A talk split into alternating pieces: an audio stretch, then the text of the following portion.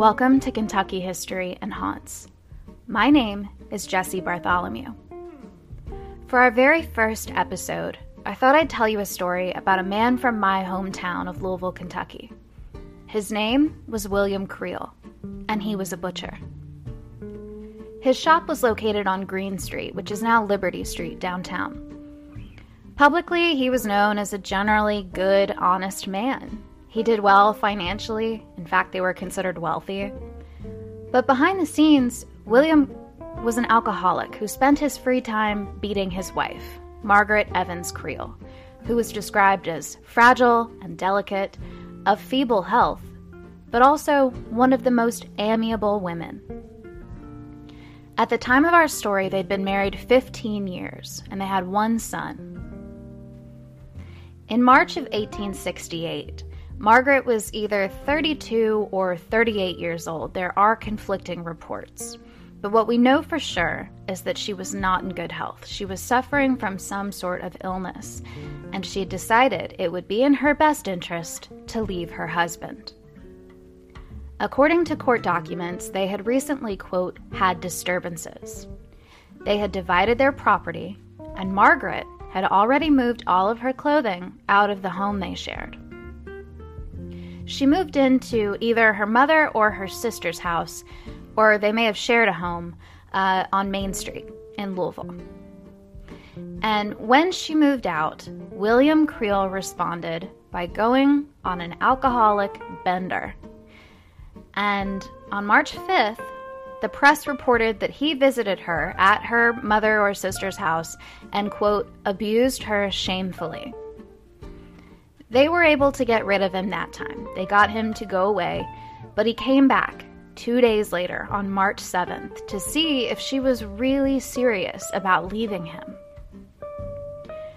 She responded by trying to explain to him that she needed to get away because she was so ill and her doctors had advised her that she needed to go out on her own to relax, like maybe go off to the country, have some time alone to just recover.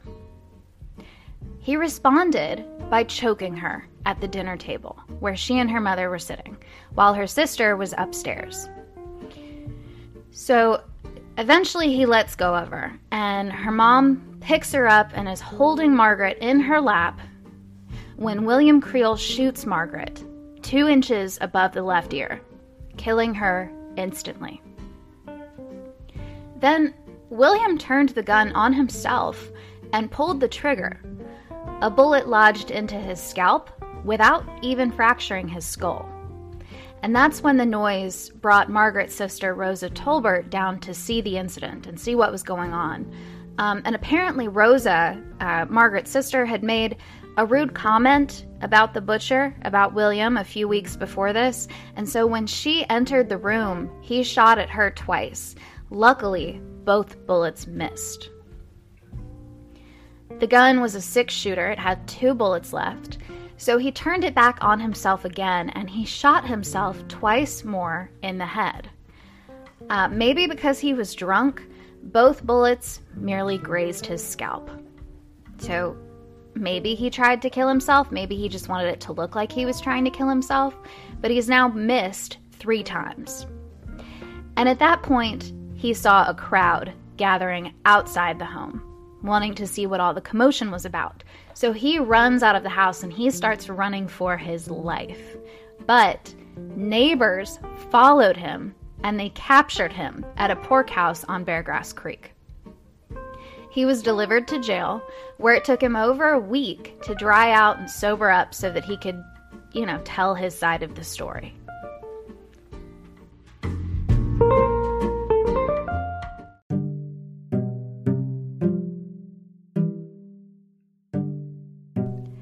At the time of the murder, there were two major daily publications in Louisville the Courier and the Journal. They hadn't merged yet and they both repeated announcements stating that William Creel's death from delirium tremens was expected at any time.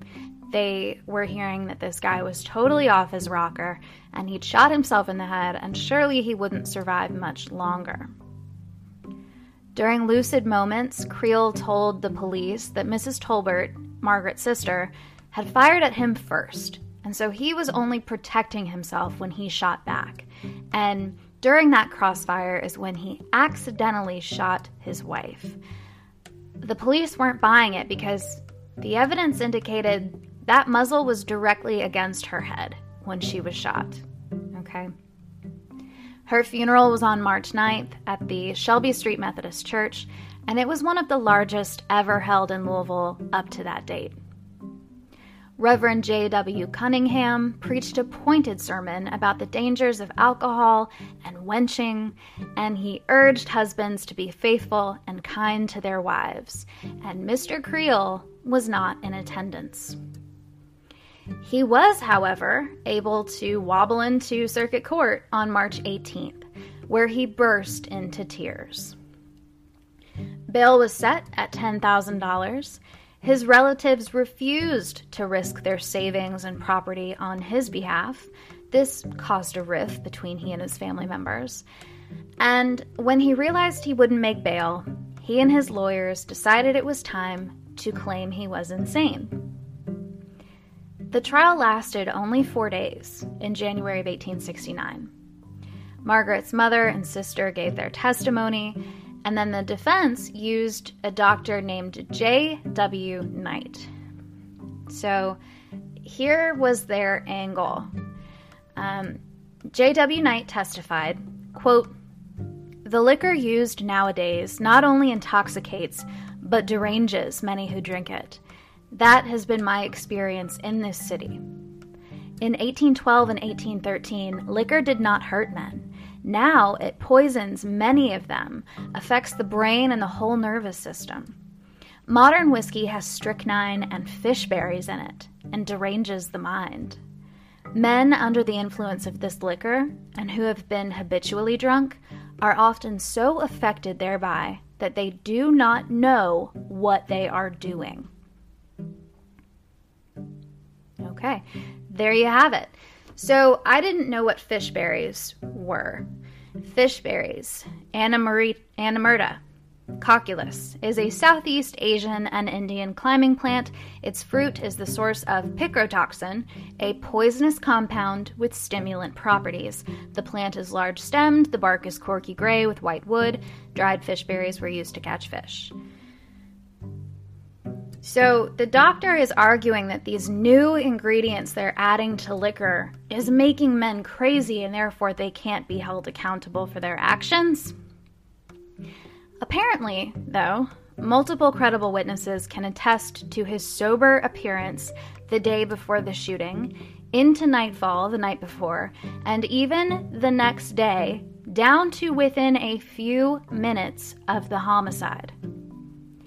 In the face of such a defense, the verdict was a foregone conclusion guilty, with a recommendation of capital punishment. The date of execution was delayed four times by then Governor Stevenson, and many believed that Creel would never pay the ultimate price for his crime.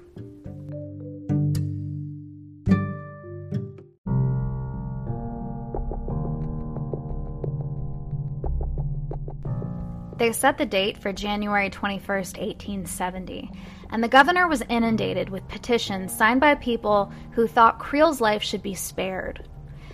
Creel's attorney, General W.I. Jackson, presented the petition to Governor Stevenson and also sat in his office for two hours, arguing that his client's life should be spared. The governor was undeterred by sentimentality and refused to intervene. The day before Creel was scheduled to hang, General Jackson made a motion for a new trial on the grounds that he had just discovered more evidence that the prisoner was insane. Courts refused to grant a new trial. Then Creel telegraphed the governor, asking for just a few more days to prepare himself for death. He got no response. Now, by this time, the Courier and the Journal had actually merged. So they, it was the Courier Journal. And they sent a reporter to visit Creel during his last night, and he did grant them an interview. And he said that he knew absolutely nothing about his wife's murder. And then he went on this rant, and he complained that the newspapers had prejudiced the community against him. He said the trial had been unfair. He implied that witnesses against him had been bribed and he declared that he couldn't have killed his wife in the manner suggested by the prosecution. He added at the end that he did believe in God and he hoped that he would meet his Margaret in heaven. The gallows were constructed on 15th Street. Um, at the time, executions in Louisville were still held in public. So, William Creel woke early on the morning of January 21st, 1870, and said goodbye to his 14 year old son and his brother George. At 1:30 p.m., Creel, 46 years old and dressed in black, walked to the scaffold as 10,000 people scrutinized him for signs of weakness. Interestingly, a large number of spectators were women. He was so calm that several onlookers believed he must have been drugged. He did have a last request. He asked that his sister receive his hat and pistol, the same weapon with which he had killed his wife. The crowd appeared to sympathize with Creel when Reverend Perkins offered a prayer. Many people in the crowd were crying, but no one maybe was more solemn than Sheriff J. M. Martin, a longtime friend of the man he was about to execute. And it turns out several of the policemen who accompanied Creel to the gallows had been his schoolmates. After a few prayers, he was duly pinioned and capped and when the sheriff asked if he had anything to say, Creel replied, quote, No, it would only create talk. At precisely 1:34 p.m., the trap was sprung and the butcher died instantly. The CJ eulogized him, quote, Billy Creel had at last paid the great penalty, but died believing that he had found forgiveness. Now it's kind of interesting. There was some back and forth by people um, writing letters, like to the opinion section of the Courier Journal, um, about executions and public executions. So the CJ published a letter from this one citizen who called himself W. And he complained that executions ought not to be held in public, and in fact, ought not to be held at all. And then someone wrote back a couple days later, and they called themselves Justice. And they went back and forth about about capital murder. And it just goes to show that we are still, you know, we've been having this conversation for centuries. Uh, interestingly, the Courier Journal agreed with W that hangings should be private, but also agreed with Justice that, quote, a few fashionable convictions and first class hangings, especially among moneyed murderers, were necessary to keep society safe. After the hanging, Creel's relatives took his remains to the receiving vault at Cave Hill Cemetery to await interment. This thwarted the intentions of a professor named A.T. Keckler, who had traveled from Cincinnati in hopes of procuring the murderer's head.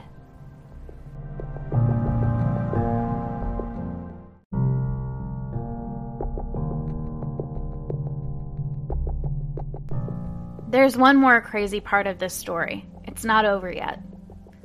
There was this other publication. It was called the Louisville Commercial, and it was only around from 1869 to, I think, 1902. And on January 26th, after the hanging, they published this story about William Creel not being dead. So the story went that he had been coffined and carted off to Cave Hill but then three men had opened the vault and carried his corpse to this surgeon.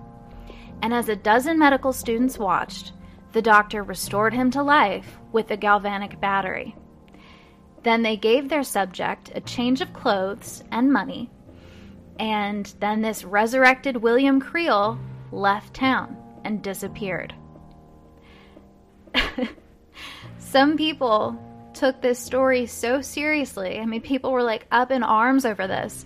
So they opened his vault to make sure that he was still there. Turns out he was still in the coffin right where the sheriff had left him.